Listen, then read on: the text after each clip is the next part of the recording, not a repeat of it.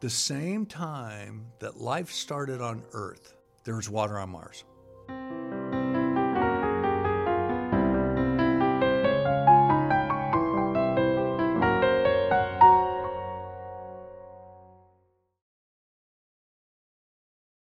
From the Museum of Science in Boston, this is Pulsar, a podcast where we search for answers to the grandest questions we've ever gotten from our visitors. I'm your host, Eric, and we're kicking off our 2023 Mars Spotlight this week at the museum.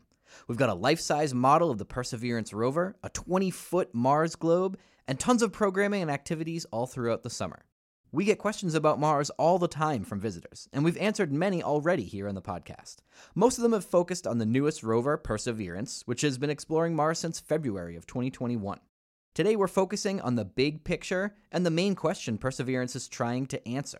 Scientists are trying very hard to find out if there was ever life on Mars. But why is it so important to search for that life?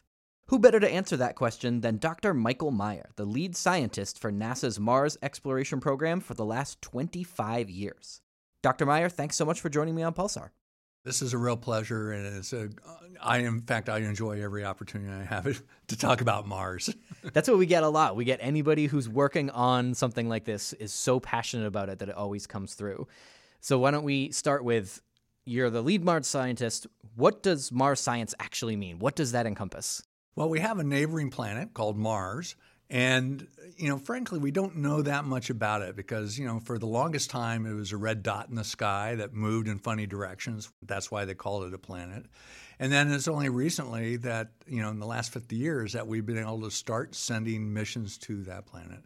And as you might imagine, as our instrumentation gets more sophisticated, the capabilities of the orbital lander get better and instrumentation is better.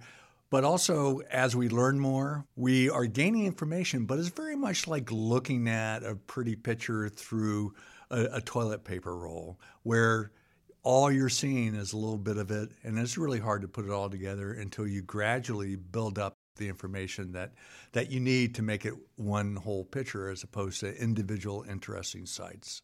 So you mentioned that we've been doing this for about 50 years, sending missions there. It both seems like a really long time that we've been able to do it and seems like no time at all. In the history of science, we've only been, exploring Mars up close for that little amount of time. And you've been doing it for 25 years. So what are the biggest differences that you've seen in the last couple of decades? How has the technology allowed us to explore more? What's really the difference between 2022 and the late 1990s?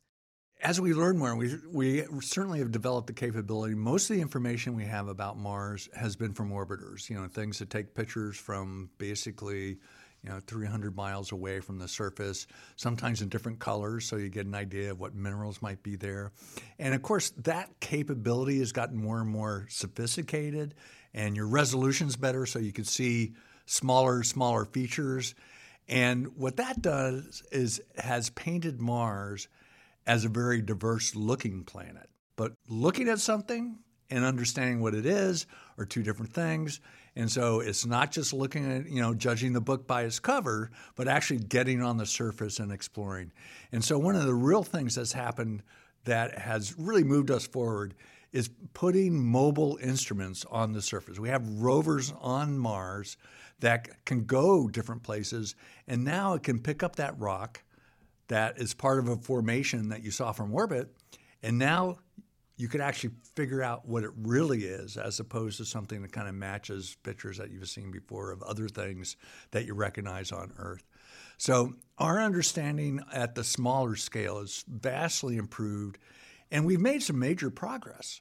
When we started sort of like the modern age of Mars exploration, at the turn of the century, we weren't sure whether or not Mars was just interesting because of its geology. We weren't sure of its history, whether or not it had water in its distant past.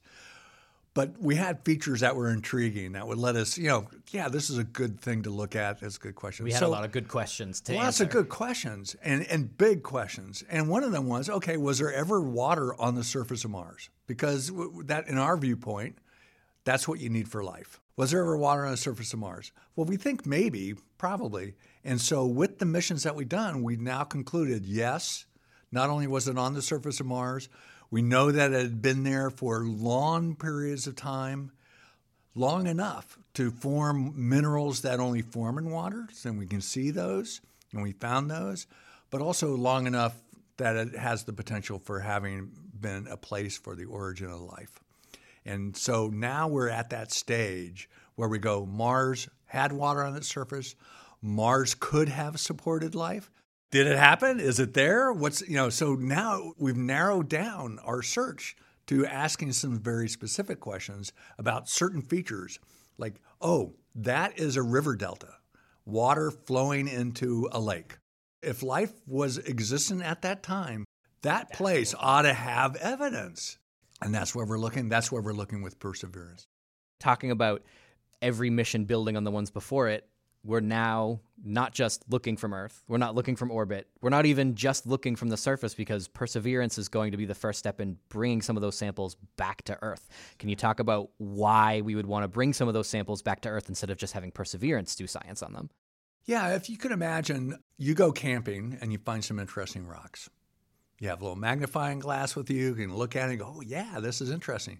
But you have no idea what the rock is. I mean, your instruments on the rover are a little bit better, but it can only carry so many instruments, and the instruments only have a certain capability because it has to fit on the rover, it has to travel through space, has to survive the whole journey, and has to send data back. Get that sample, bring it home. You'll know what that is. You'll know what it is to an extreme degree, and you could use any instrument on Earth to do the measurement you need on that particular rock to tell you what it is. So that's one part of it. The other thing of bringing samples back is that you can now look at your samples grain by grain. Many rocks, if you cut them and look at them in thin section, you can see all these different grains next to each other that make up that rock. It's a very complex organization, and what rock is next to each other is important. Well, when you bring the sample back, you can cut that open. You could look at each of the grains. Each grain is like looking at a whole new rock. You could do everything you want to it, and now you get a whole picture of the entire lifetime of this rock in terms of when it originally formed, what things might have been incorporated into it, what the whole region where it was formed is like. So you get the chapter to a book when you get a rock and able to examine it page by page. So this will really help us answer the question, we know there was the great conditions for life on Mars, but did life exist? We'll be able to say, we found some evidence that has to come from life? It's complicated. It's a little more challenging than that, because you might find something that, let's say on Earth, life makes something that looks like that, but that doesn't mean it can't be made by a different process. Shells or, something that looks smooth on the outside or, has a certain pattern. There's lots of things that are made by not life processes that look like they're life. And we're talking about a different planet. So there may be a process that we don't quite understand that forms something that we haven't seen before, but that doesn't necessarily mean that it's evidence of life. We can also look at organic matter, which is something we're all familiar with because that's what we are. Right.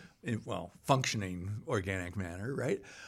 But so if we find complex organic compounds in samples from Mars, then that would be a really good clue that maybe life had gotten started on Mars, or maybe almost got started on Mars. There's a lot to learn, and this is at a very, very fine scale. We're talking about measuring individual molecules, something that we can't do with the rovers. So you've been pondering life elsewhere in the solar system, and particularly on Mars, for a really long time.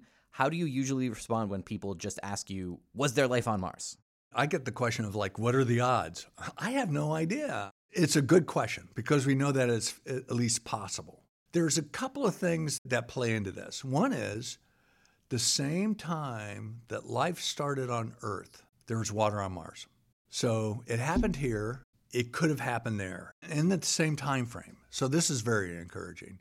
Was water around long enough for it to start? We don't know how life starts. We don't have good at it. Here on Earth, our record's been erased. Plate tectonics, life itself, rain, erosion, all these things have done their best to make sure that what was going on in the first billion years on Earth's history has been largely erased. And certainly evidence of how life got started, or even what the earliest life was like, is absent or highly controversial. On Mars, if anything like that happened, or even got almost there, Mars is ancient. Its rocks on the surface are ancient. we could go and walk on the surface of Mars and pick up a 3 billion-year-old rock. And we have it in hand, and by looking at that, we could tell what was going on Mars. Did life ever get started? It'll be a challenge. We know that the conditions were right a long time ago. We are looking for evidence of that life. Is there any chance there could be life on Mars today? Well, we don't see anything on the surface of Mars. Mars looks like a dry desert. It looks pretty lifeless. And I think on the surface, water, liquid water can't exist. So it's not a great environment for life. So we don't expect to find it on the surface, even if it does exist on Mars. But the subsurface, that's a different story. The subsurface, if you go deep enough, you have the possibility of liquid water. You have temperatures that are in the right range to support complex organic chemistry. You have the potential for something living in the aquifers on Mars. Now, we don't know if there's aquifers there. There's good reason to think there might be. But so there's a lot of things, a lot of potential habitats for life even today that we don't have direct evidence for. We have theory that says that it's a good chance to be there. And if we have some evidence that says life started on Mars, then it's worth the effort and expense to go into the deep subsurface to look for evidence of life on Mars. So we've been asking this question for a really long time. What would it mean if we found evidence that life started on Mars? And for a long time, it's been theoretical, and now we're getting to the point where we could actually start thinking about it. So what do you think it would mean just to science in general? Finding evidence of life on Mars, the first thing is you do the happy dance. I mean, this is the the brass ring on the merry-go-round. This is winning the lottery. This is fantastic. And there's a couple of major things of import about finding evidence of life on Mars. One is, it now looks like life is easier than we might have thought. There's only 2 planets in our solar system that look like they could support life, and they both have life? Okay, well, maybe every time you have the right conditions, you get life started. And now all of a sudden, life looks easier. That means that now the universe is teeming with places where there could be life, full of life, right? So that's number 1. Number 2, life that we know on Earth is amazingly self-similar.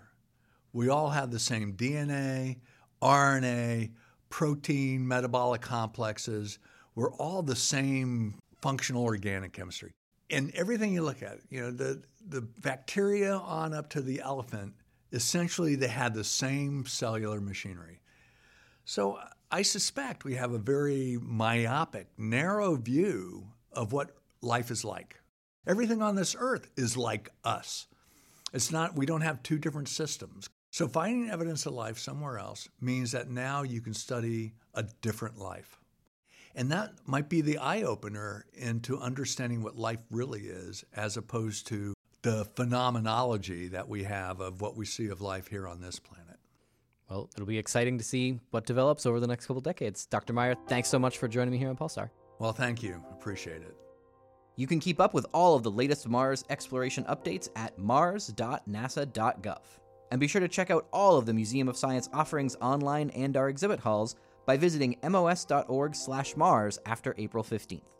Until next time, keep asking questions.